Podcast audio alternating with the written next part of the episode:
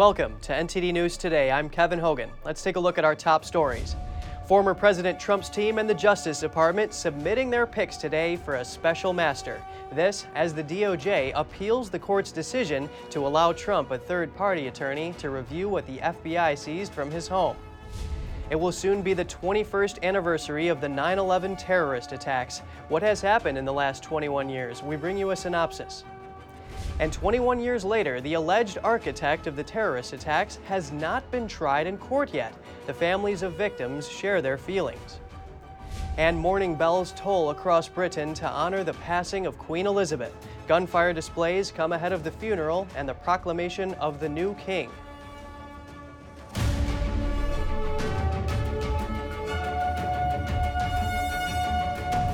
Today's the day the Justice Department and former President Trump's legal team must submit suggestions for a special master. The third party attorney would review materials the FBI seized at Mar a Lago. NTD's Jessica Beatty has more. Trump's team and the government have until 5 p.m. Friday to submit their list of names for special master. If a common name comes up, the judge could appoint that person, according to Fox News. If not, the judge is expected to ask them to try to agree on a name. If they cannot agree, the judge can appoint someone herself. On Monday, the judge granted Trump's request for a special master to review materials the FBI seized, including records deemed classified, records covered by attorney client privilege, and Trump's personal records, which Trump says include tax records, medical paperwork, and other personal items. The DOJ Thursday said it's appealing the court order for a special master. At issue are the more than 100 classified documents the FBI seized last month. The DOJ is arguing a special master is not necessary and that handing the documents over could breach national security. Monday's court order granting the special master stopped the DOJ from accessing the documents, but the intelligence community is allowed to continue its assessment. Meanwhile, Trump Thursday slammed the DOJ for appealing the case, on Truth Social, he said the FBI and DOJ are, in his words, going to spend millions of dollars and vast amounts of time and energy to appeal the order on the raid of Mar a Lago document hoax, instead of fighting the record setting corruption and crime that's taking place right before their very eyes. Since the FBI's Mar a Lago search, news outlets have published claims that Trump had nuclear secrets or highly sensitive material at his home. But in the DOJ's affidavit and FBI search warrant, there's no mention of nuclear secrets or weapons. The DOJ and FBI haven't publicly commented on the claims. Trump said in August the nuclear weapons claims are a hoax. NTD's contacted the DOJ for comment. Jessica Beatty, NTD News. This Sunday marks 21 years since the 9 11 terror attacks in 2001. Let's take a moment to look back at what's happened since that day.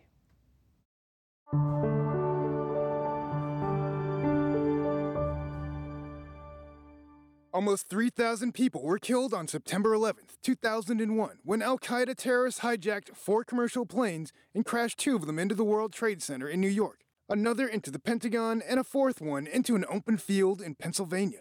Thousands more were exposed to the toxic fumes when the World Trade Center went down. Many of them were first responders and people living near Ground Zero who still suffer from related illnesses, including cancer. Between 2001 and 2004, the federal government granted $7 billion in compensation to families of 9 11 victims and injured people. President Obama renewed the funding twice during his time in office, and President Trump signed a law renewing the compensation fund all the way through 2092.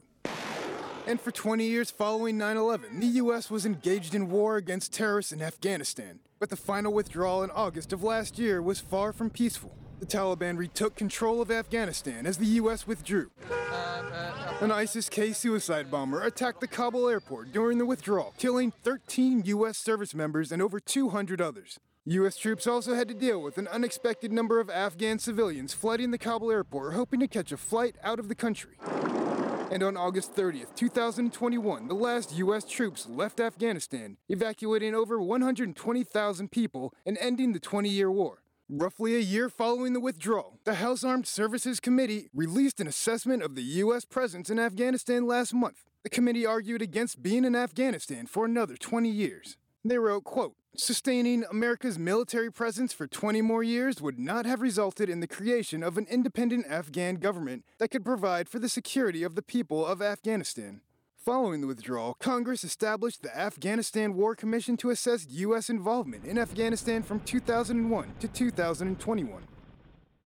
And 21 years later, the alleged architect of the attacks still has not been tried in court. Family members of victims are speaking up about how that makes them feel. Here's that story.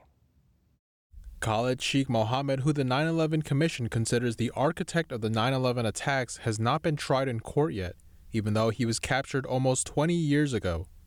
Mohammed was apprehended in Pakistan in 2003 after being wanted for numerous acts of terror. Pre-trial hearings were scheduled for this fall, but they were canceled just last month. Eddie Bracken, a carpenter whose sister was killed at the World Trade Center in the attacks, said he's frustrated about the situation It's the greatest impact on my life.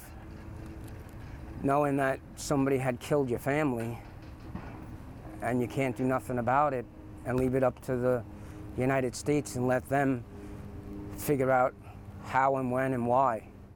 But he also says he understands the delays and focuses on the fact that Mohammed has spent nearly two decades in military custody. According to legal experts, reasons for the delays are an overly complicated system and the government's secrecy surrounding the issue, which leads to even more complications and delays. Gordon Haberman, a Wisconsin man whose 25 year old daughter Andrea was killed in the attacks, said the delays in justice leave him and other families frustrated. Haberman has traveled to Guantanamo four times. I have to know. I, I, I promised her I would follow this through to the end. And Guantanamo's uh, one of those avenues. He said he's also following civil litigation in New York federal court aimed at holding those responsible for the attacks financially liable.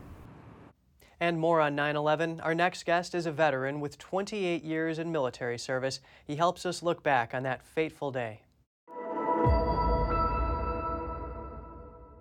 Joining us now to reflect on the 9 11 terrorist attacks and the war on terror that followed is retired Army Lieutenant Colonel Darin Gaub. He's a former Black Hawk helicopter pilot and battalion commander and the co founder of Restore Liberty. Thank you for coming on the show today, Darin. Hey, thanks, Kevin. It's a pleasure to be here. Can you start by telling us where you were on September 11th, 2001, and what stuck out to you the most during the immediate aftermath? Sure. Yeah, I was in uh, Fort Carson, Colorado, as a at a school on post there, and uh, we had all come out of the classroom, and frankly, nobody really knew that it had happened, but we all looked at the TV and were were shocked at what we saw. We're like, you had to be convinced it was real. It's just one of those things that you're like, you're not sure is real until a little time develops. But I think what stuck out to me the most was actually the the part where we were all sent home immediately because they didn't know what they were dealing with, and it was best to leave the post, uh, Fort Carson itself, empty or mostly empty. And uh, I went home, and my wife and kids were there, and a, and a bunch of neighbors, and they I think that's one of the things that was critical to me that stuck out to me was that in times of crisis, people look to organizations that they trust. And the military has always been one of those organizations. And they were all looking at me going, well, what's next? And I could tell them I, I didn't know. But the best thing to do was just, you know, stay on stay on firm ground and trust that, uh, you know, the truth would come out and that eventually that we would do something. I was certain of that. Yeah, just so much uncertainty on that day. And the nation changed on 9 11, and we're also able to see what it truly means to be united. What's your perspective on this? Yeah, what a difference 20 years can make, right? I mean, it's uh, it's strange to think about the fact that when this first happened, it, it was over two decades ago now. Uh, and you saw a nation that came together and rallied behind what we would call a common enemy or common foe. And, and 20 years later, as the you know, a nation at war turned into more of a Department of Defense at war while the most of the nation had moved on. We see this division today that in many cases I would argue is, in, is intentional in some cases, but uh, also needs to be uh, something that we need to revisit again is like, what does it mean to be a united states and not a divided states 20 years after 9-11 that united us in the first place? Yes, and when was your first deployment after 9-11 and how many deployments have you done during your career? Well, actually, the first deployment after 9 11 was uh, to North Africa. We went to Egypt for a multinational NATO exercise, and that was two weeks after 9 11 happened. So you can imagine how the rumors spun back home about where we really were and what we were really doing. Well, we were taking part in that exercise. But uh, as soon as we got back, Um, shortly thereafter, moved to Fort Drum, New York, and deployed to Afghanistan for the first time in 2003 in Kandahar. And what was your time like in Afghanistan? Well, each of the deployments was was different in its own right, different jobs. But you know, being an intelligence officer, being in a company commander the second time, and uh, flying all over northeast Afghanistan. Third time being a strategist and developing a you know an orders and strategies for an entire country, and then going back there again and spending most of my fourth and final deployment watching the country get drawn down and spending frankly almost nine months at night flying night missions. Uh, it's just interesting to see the country change from 2003 to 2013. Yes, absolutely. Now, America went to war in October 2001. What can we learn from the war on terror in hindsight? Well, there's are, there are always many things we can learn, uh, and the military is always learning, even at the tactical level, soldiers on the ground and how they do their business. But we, as a nation, have to keep remembering that, uh, you know, forced democracy is, is not democracy. Uh, a constitutional republic like the United States, the model and the people that are here and how things are done here, can't just be injected overseas in a nation like Afghanistan, whose culture is so significantly different. Uh, not only that, we can't build nations. We shouldn't want to build nations. We should have a very narrow mission. And then when that mission is completed, we should be willing to step aside and come home and be like, they need to decide their own future.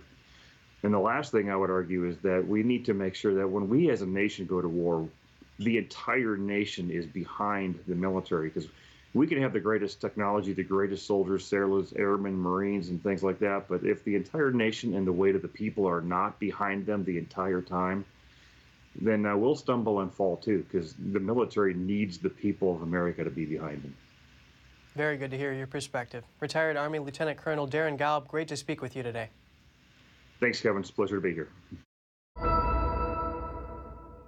Going overseas, gun salutes were fired and bells tolled across Britain today. The displays of honor marked the passing of Queen Elizabeth II.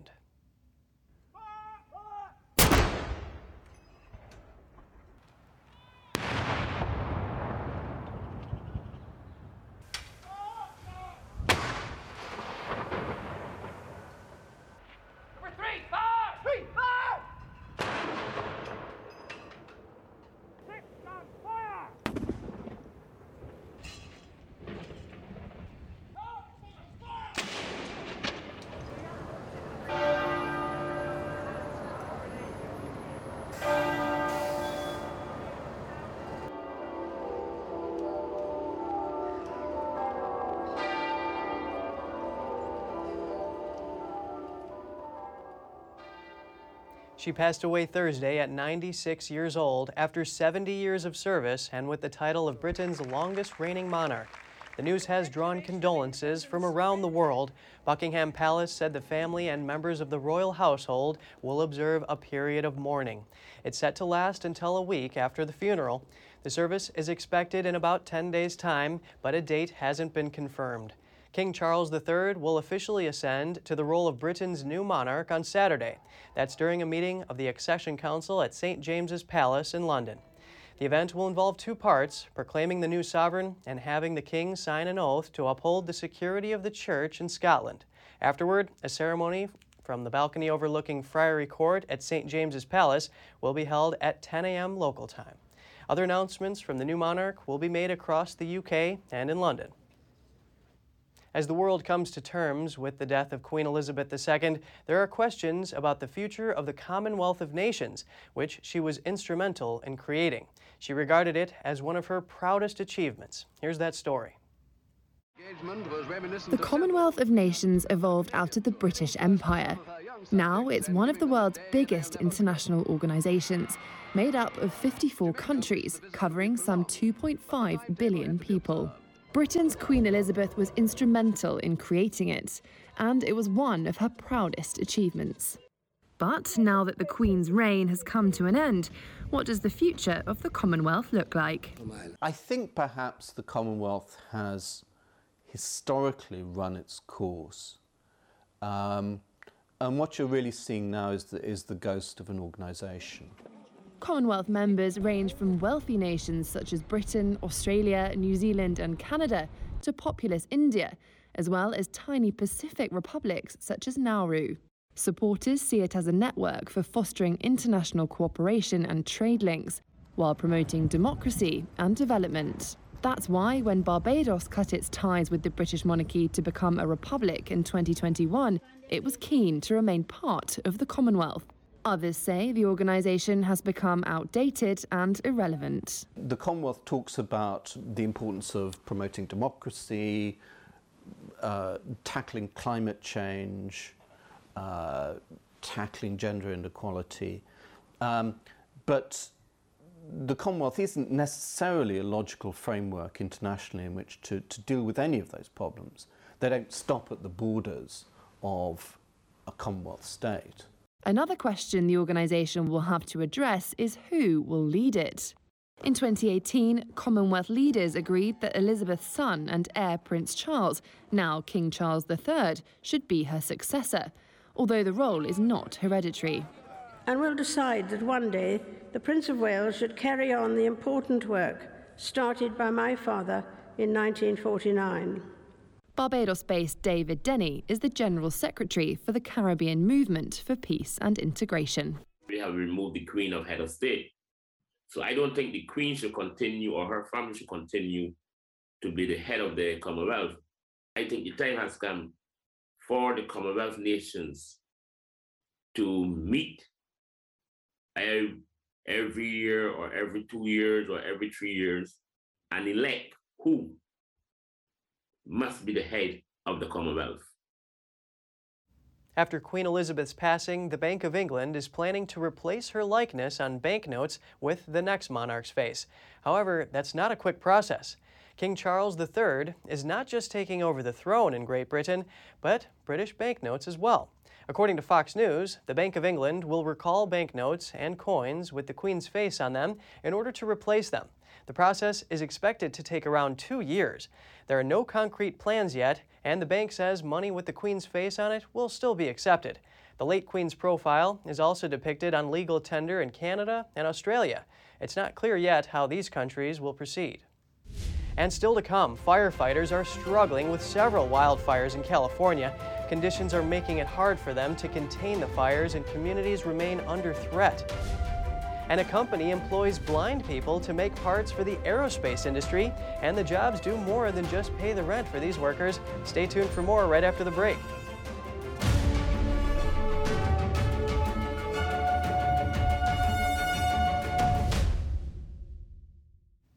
California firefighters are struggling to control raging wildfires in the state.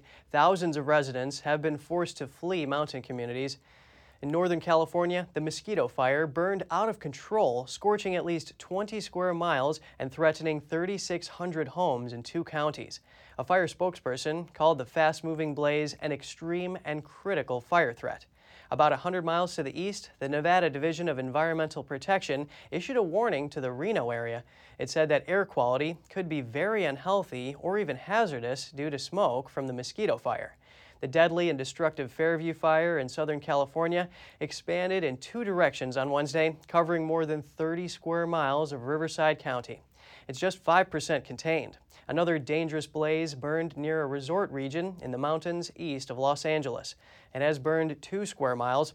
The extreme heat in the region has contributed to the spread of the fires.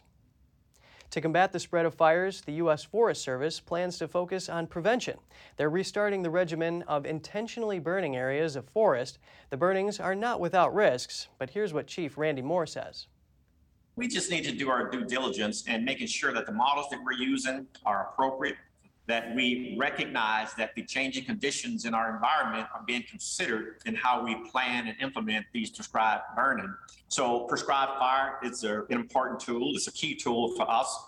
And, you know, let's face it, we, we have a crisis out there on our landscapes. The Forest Service paused prescribed burnings for three months after one of the fires burned over 500 square miles in New Mexico. Since then, they've been reviewing the risk of runaway fires in severe weather conditions. The Forest Service chief says they have standardized their procedure and added new safeguards. He adds that the agency won't back away from intentional burns because it's a crucial tool. The fires clear up the buildup of combustible material on forest floors and grasslands. He will soon designate someone at the national level to oversee the new requirements and tactics. The anticipated changes also include measures that might incentivize better forest management and create local jobs. From fire to wind and water, Tropical Storm Kay will drench parts of the west coast Friday. Kay currently has winds reaching up to 60 miles per hour. It's located a little more than 200 miles outside of San Diego. The most recent forecast track shows Kay weakening before it heads offshore Saturday. Officials say Southern California and parts of Arizona will likely see heavy rain and winds. Some spots could get up to 8 inches of rain throughout the weekend. In other news, a new report on a Supreme Court leak investigation is coming. That's according to Justice Neil Gorsuch speaking during a judicial conference in Colorado Springs. He didn't provide other details, like whether the report will be available to the public, and did not take questions. As for what was leaked, a Politico published a draft opinion of the Dobbs v. Jackson Women's Health Organization case on May 2nd. It was the first draft opinion to be made public, though the case was still being debated. Politico said it received a copy from a person familiar with the court's proceedings. Justice Samuel Alito authored the document. He said he found the court's 1973 Roe v. Wade decision was wrongly decided. Chief Justice John Roberts confirmed the authenticity of the leak and directed the court's marshal to investigate the source. The final decision in Dobbs was to strike down Roe v. Wade. The FBI is looking for information on its most wanted fugitive, Michael James Pratt. Now the Bureau is offering a $100,000 reward to get it. Pratt is the co owner of San Diego based pornography website girlsdoporn.com. The Justice Department charged him with sex trafficking, sex trafficking of a minor, and producing child pornography, as well as fraud and coercion. He allegedly helped recruit young women and girls by offering three to five thousand dollars for one-day adult video shoots. The FBI accuses him and others involved of locking women in rooms and forcing them to engage in sex acts that they declined. Pratt's co-owner of Girls Do Porn, Matthew Isaac Wolfe, faced trial in July. He pleaded guilty to sex trafficking and other offenses. According to Wolfe, Pratt ran a related website on the side. It was used to expose and identify women who appear in pornography videos. A special agent in charge with the FBI's San Diego office called locating Pratt a high priority for the FBI. Authorities are asking anyone with information to reach out to 1 800 CALL FBI or submit a tip online at tips.fbi.gov. Turning to the Boy Scouts, the organization has to pay more than $2.4 billion to sexual abuse survivors, but they're bankrupt. A judge in Delaware has approved the organization's plan to pay up. The organization owes that money to more than 82,000 survivors who suffered abuse over decades. Most of the money is going to come from insurance companies, but some of it will also come from the Methodist Church and the Boy Scouts organization. The plan also calls for the Boy Scouts to implement safety measures to prevent future abuse. The ruling is expected to be the end of the Boy Scouts of America's bankruptcy proceedings. Now on to some generosity in education. Princeton University plans to cover all the costs that come associated with college for families making under $100,000. The plan includes free tuition, housing, and food. The school's president said a defining value of the school is a commitment to ensure talented students can afford a Princeton education. He said improvements to the school's aid packages are made possible by alumni and friends. The policy takes effect for undergraduates in the fall of 2023. The school expects 25% of undergraduates to qualify. That's about 1,500 students. The current cost to attend Princeton is almost $80,000 a year. 62% of students enrolled now receive financial aid. The average aid package covers around $60,000 in costs. After the new program rolls out, families making over $100,000 will still have the opportunity for smaller aid packages. Now we bring you a safety alert from the FDA. There are reports of cancers found in scar tissue around breast implants. The agency has received 22 reports so far this year. The condition is rare, and the FDA says it still doesn't have enough information to make a solid determination. 10 of the reports are about a type of skin cancer, and 12 are about various cancers related to lymph nodes. The FDA says in some of the cases, patients were diagnosed years after getting the breast implants. Their symptoms included swelling, pain, lumps, and skin changes. The agency is asking doctors and people with breast implants to continue to report cases. The FDA added new restrictions and warning labels for breast implants in 2021. They're offering more specific safety recommendations on their website. And a nonprofit organization in Washington state is dedicated to helping the blind and the deafblind to live productive lives. They have offered training skills and employment since 1918. Let's take a look. The world hasn't made it easy for John Romish to keep a job. The 59 year old identifies as deaf-blind and uses an interpreter to communicate. But then he joined a century old manufacturing shop in Seattle, Washington that gave him independence and empowerment. Romish says he's been happily employed there for 25 years. My old job, I was laid off four different times, and that was when I was living in Oregon State. And so I tried to apply for the Seattle Lighthouse for the blind, and I went through the interview process, and they hired me, and I just stayed. I never was laid off. Um, I haven't been fired, and my vision has changed over the time where I'm not able to see as much. So I really want to stay and continue to work until I retire. I think it's worth it. There's really great benefits for me, and I'm really happy here.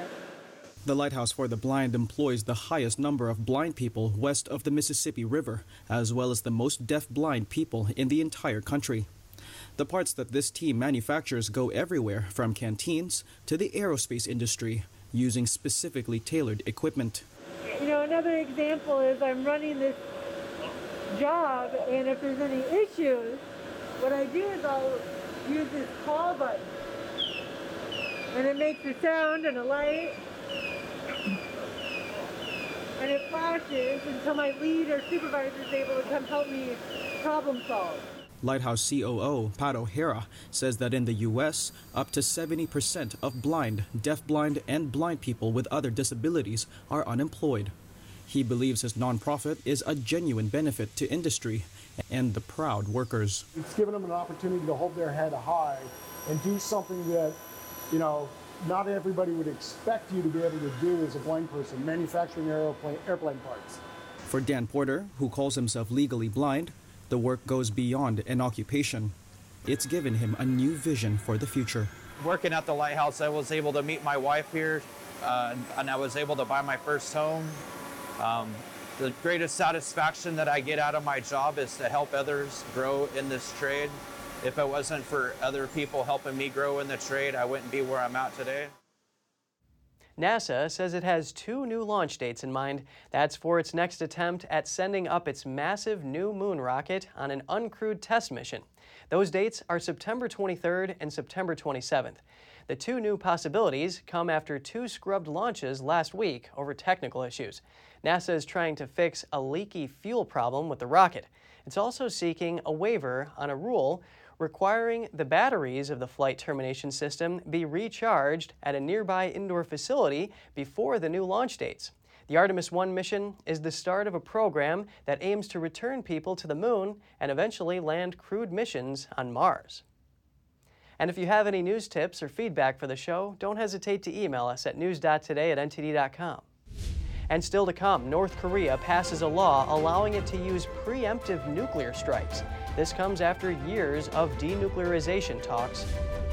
And a new report shows massive DNA collection is going on in Tibet, even in remote villages, and saying no is not an option for the Tibetans. Find out more right here on NTD News.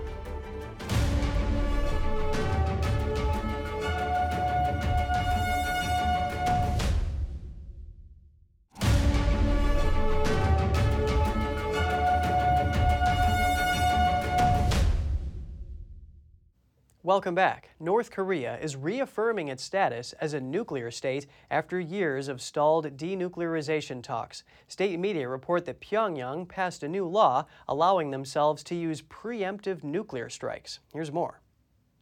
An original 2013 law first outlined North Korea's status as a nuclear state. It stipulated that the country could retaliate with nuclear weapons to repel an invasion or an attack from a hostile, nuclear capable country. Now, the new law passed on Friday goes beyond that.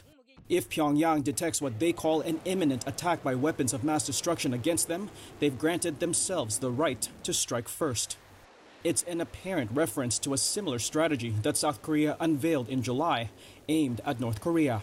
The North's leader Kim Jong un said that was a sign of a deteriorating situation. He added that their new law bars any more denuclearization talks from happening and declared the point of no return in a speech. President Joe Biden's administration has offered to return to talks with Kim, while South Korea's President Yoon Suk Yeol has offered economic aid to Pyongyang if it agreed to denuclearize.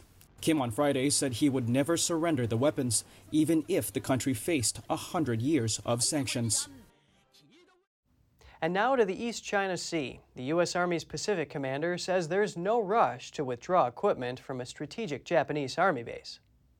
Increasing the scale, the complexity, the size, the duration of the training that our forces must do together is probably a worthy investment on both uh, the U.S. and uh, the Japanese um, uh, forces.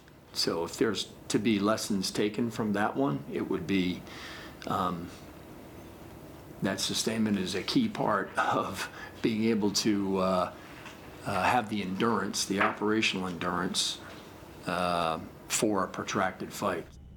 General Flynn's comments come after a visit to a Japanese military base. It's part of an island chain that hinders Beijing's easy access to the Pacific. There are two more joint training exercises scheduled at the base this year. That means that equipment could remain on the island chain for several more months. That includes two highly accurate rocket systems that can fire projectiles to a distance of 310 miles. Washington has also given this system to Ukraine to fight Russia. The Camp Amami base opened in 2019. It's one of a string of new bases Japan is building on its southwest islands to deter attacks by the Chinese regime. Joint training exercises in Japan are seen as quick ways for Washington to redeploy some forces in East Asia as tensions with Beijing over Taiwan increase. Japanese Prime Minister Fumio Kishida has defended his position regarding a state funeral for former Japanese leader Shinzo Abe. He called such a funeral fitting given Abe's achievements as Japan's longest serving premier. Kishida made those remarks during a parliamentary session to debate the event, which is set to cost about $12 million. Concerns have been mounting around these costs. Japan's opposition leader echoed those sentiments during the session, adding that there was insufficient transparency around the final cost. Several key world leaders, including Vice President Kamala Harris and Australian Prime Minister Anthony Albanese, are set to attend the event. A new report reveals the Chinese Communist regime is conducting massive DNA collection in Tibet, even in remote villages. Here are the details. New report from Human Rights Watch. It says the Chinese Communist regime is hugely boosting its DNA collection efforts in Tibet, something the New York based organization says has been happening for a decade. The report came out on Monday. It says Chinese authorities are increasing DNA collection from residents throughout the Tibet Autonomous Region. Tibetan residential areas in a neighboring province are also getting similar treatment, spanning from cities to remote villages.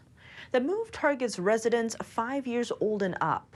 In some areas, police are going door to door to collect DNA samples. Cooperation is mandatory, and blood samples are even being collected in kindergarten classrooms. Locals are told the efforts seeks to fight crime. But Human Rights Watch says it allows the Chinese regime to track and control individual Tibetans living there. Similar collection campaigns have also been carried out in other parts of China, especially in the Xinjiang region. That area is home to the Uyghur ethnic group, who call it East Turkestan. Now we turn to Chinese lockdowns. In one city, thousands of residents came together to protest a lockdown mandate. The gathering may be the largest demonstration the city has seen in three years. NTD's Tiffany Meier has that and more in today's China in Focus. Several thousand residents in Wuhan City took to the streets protesting the local COVID 19 driven lockdown. The city's Panlongcheng Economic Development Zone has been under lockdown for 10 days. Local residents said there are no virus cases in many of the area's residential compounds. Yet they've been confined to their homes for days, with no end in sight. Some face losing their jobs as a result.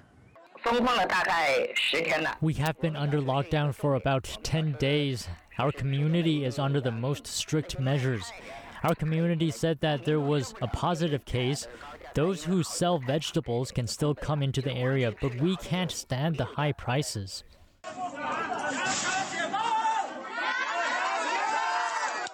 Residents from at least four neighborhoods came out to protest.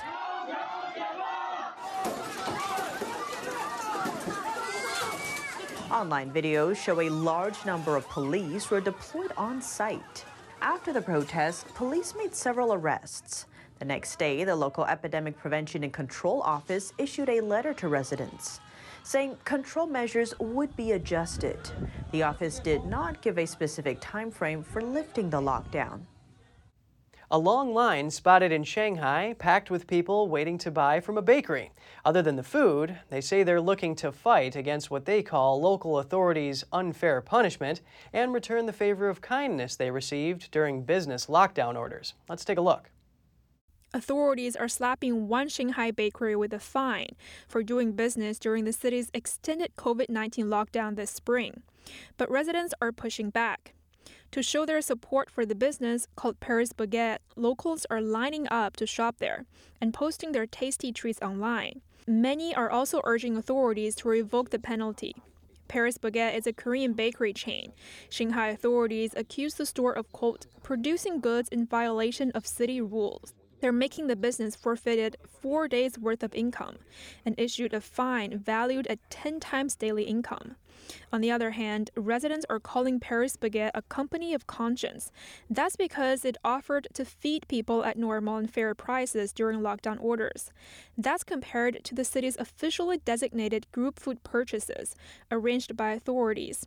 Prices for those goods were expensive, often multiple times higher than normal. Residents under lockdown had little choice but to buy from them anyway. Overall, Paris Baguette is facing nearly $95,000 in fines, but the incident seems to have garnered the company some good publicity. Just ahead, UK Prime Minister Liz Truss is setting a cap on energy bills to try to manage the high prices. Her plan also includes temporarily suspending the green energy levy and lifting the ban on fracking. And more than 4,000 soldiers of different nations are currently training at a U.S. base in Europe.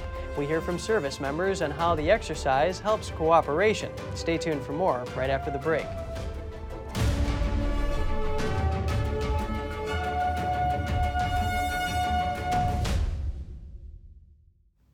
The UK's new Prime Minister announced that energy bills will be frozen at no more than £2,500 or about $2,900 annually for the average household.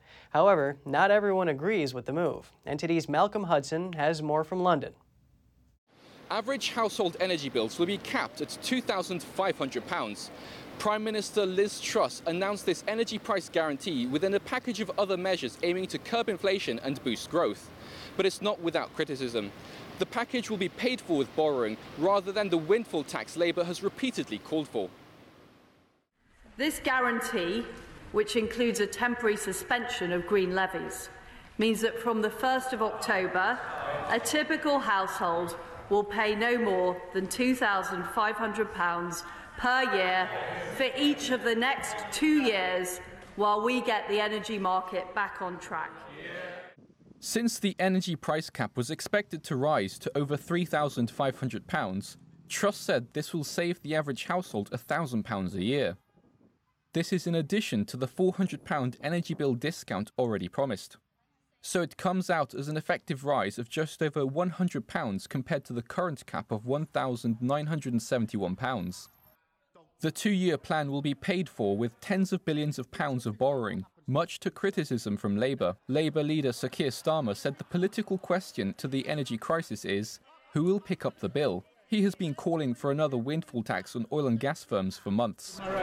But the Prime Minister is opposed to windfall taxes. She wants to leave these vast profits on the table with one clear and obvious consequence the bill will be picked up by working people. Starmer said Truss's refusal to fund the energy support plan with the windfall tax was driven by dogma. Support for businesses and non domestic users like pubs, schools, and hospitals is also outlined in Truss's plan. Their energy bills have been quoted with increases upwards of 500% because, unlike households, they have no energy price cap. Truss said these businesses will now be offered equivalent support via a six month scheme. And as expected, Truss also ended England's ban on fracking.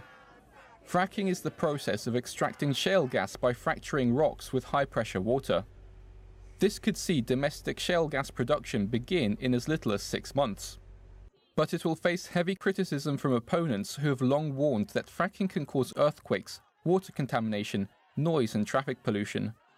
Truss told MPs that fracking would only go ahead in areas where there was local support for it. Truss hasn't detailed exactly how her energy plan will be paid for. So far, we know it's with borrowing and with tax cuts, such as pausing the green energy levy but the Institute for Fiscal Studies faulted the lack of immediate transparency. Chancellor Kwasi Kwarteng will give specifics during his emergency fiscal announcement later this month. Malcolm Hudson, NTD News, London. Elsewhere in Europe, more than 4,000 NATO soldiers are currently training together in a multinational exercise. The drills are at an American military base in southern Germany. A U.S. Army colonel says it's an important opportunity to cooperate. So one, there's one. The United States is never going to go into a crisis by ourselves. We're always going to have partners and allies with us. The colonel says U.S. military personnel from all ranks benefit from exercises like this one, where they can learn from each other. The exercise is held annually. This year, 14 nations are participating.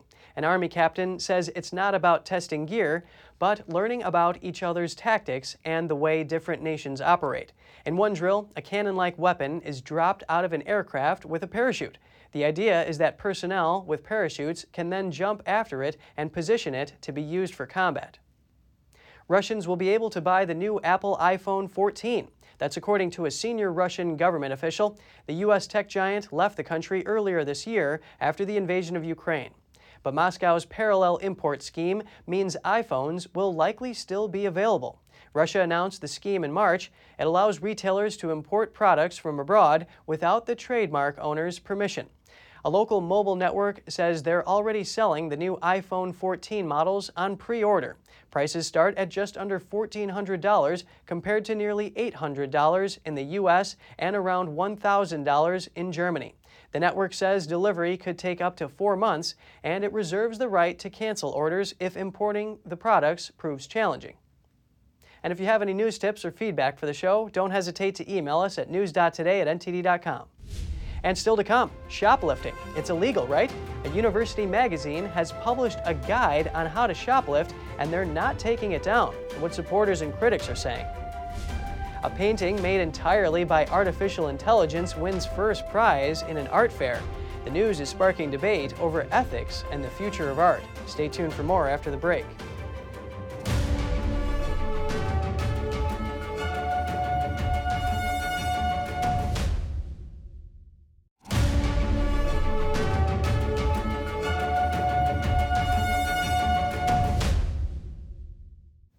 Good to have you back with us. A student magazine in Australia is under fire for publishing a how to guide on shoplifting. The controversial article claims to help students tackle the rising cost of living. University of Queensland student magazine Semper Floreat published an article last week titled The Subtle Art of Shoplifting. It offers guidance on so called free shopping, or what it calls thrifting, a legitimate action for the working class to take in ongoing class war.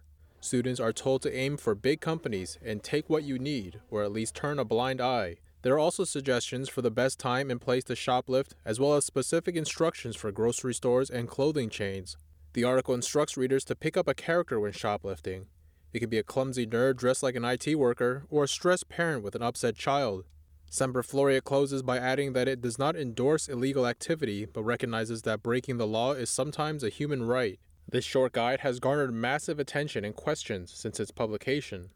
The magazine's chief editor defended its position, claiming it helps hard done by students in a world where cost of living is on the rise. A Brisbane city councilman also argued that stealing is, quote, ethically justifiable for those in hard times. But Queensland Education Minister Grace Grace has condemned the article and asked for a retraction.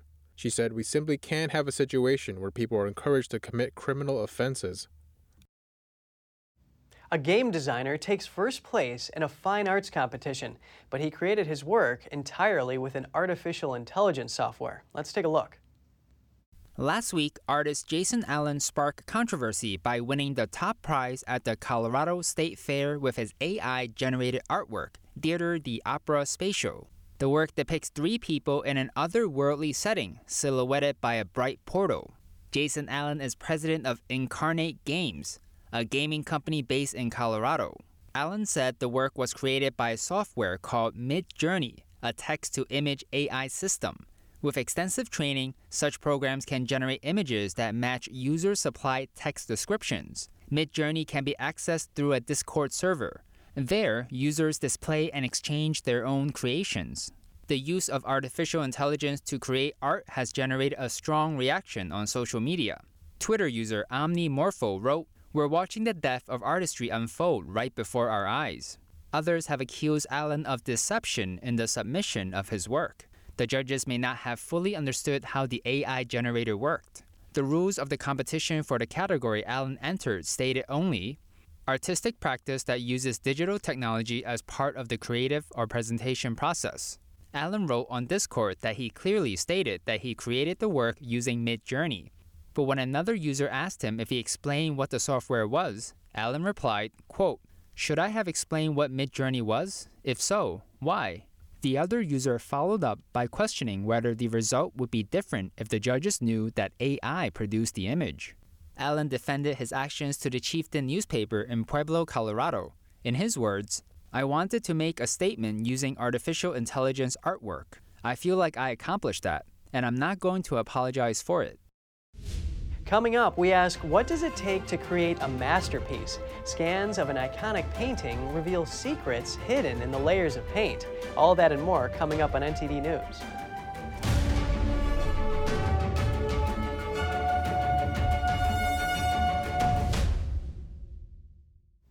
Secrets are hidden in the layers of an iconic painting by Vermeer. NTD's Andrew Thomas has the details on what researchers have found in Amsterdam. Johannes Vermeer's The Milkmaid draws the crowds at Amsterdam's Rijksmuseum. The painting will be part of a large exhibition here next year. Coming year, on the 10th of February, for the first time in history, 27 paintings by Vermeer will gather in the Rijksmuseum. This has never happened before, and it will never happen again. Vermeer only painted 35 works, more or less, and 27 will be here. Vermeer's works are an important part of Dutch art history. The director of the Rijksmuseum says that's due to his unique style. His paintings radiate this simplicity, this stillness, these brilliant colors. And I think the magic about Vermeer's is that when you stand in front of a Vermeer in a museum around the world, wherever you are, and you see one, you are kind of absorbed by it. Researchers have been using the latest technology to look underneath the layers of paint of the milkmaid. Vermeer just started with a composition which was much fuller than the composition we have now. Uh, the milkmaid stands there pouring milk uh, in front of a white plaster wall. But scans show a sketch under the final layer of paint has a more cluttered backdrop. So you can really follow how Vermeer started uh, his composition, and you can see that he was really building it up more in light and dark tones. Art historians say the sketches show Vermeer worked quickly and made adjustments as the work developed. The exhibition will open in February 2023. Andrew Thomas, NTD News. Archaeologists in Indonesia have discovered evidence of the earliest known limb amputation. They believe it took place some 31,000 years ago. Archaeologists uncovered a skeleton in a cave on the island of Borneo. The lower left leg of the skeleton has been carefully removed. Bone regrowth shows the patient was a child at the time of the operation and survived for several years afterwards. Researchers estimate that the skeleton is 31,000 years old.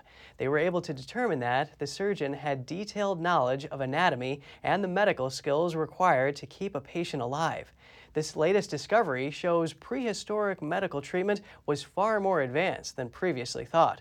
Before now, the oldest known amputation was found in a 7,000 year old skeleton in France.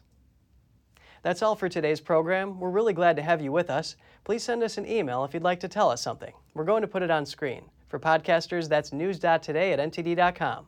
I'm Kevin Hogan, NTD News, New York City.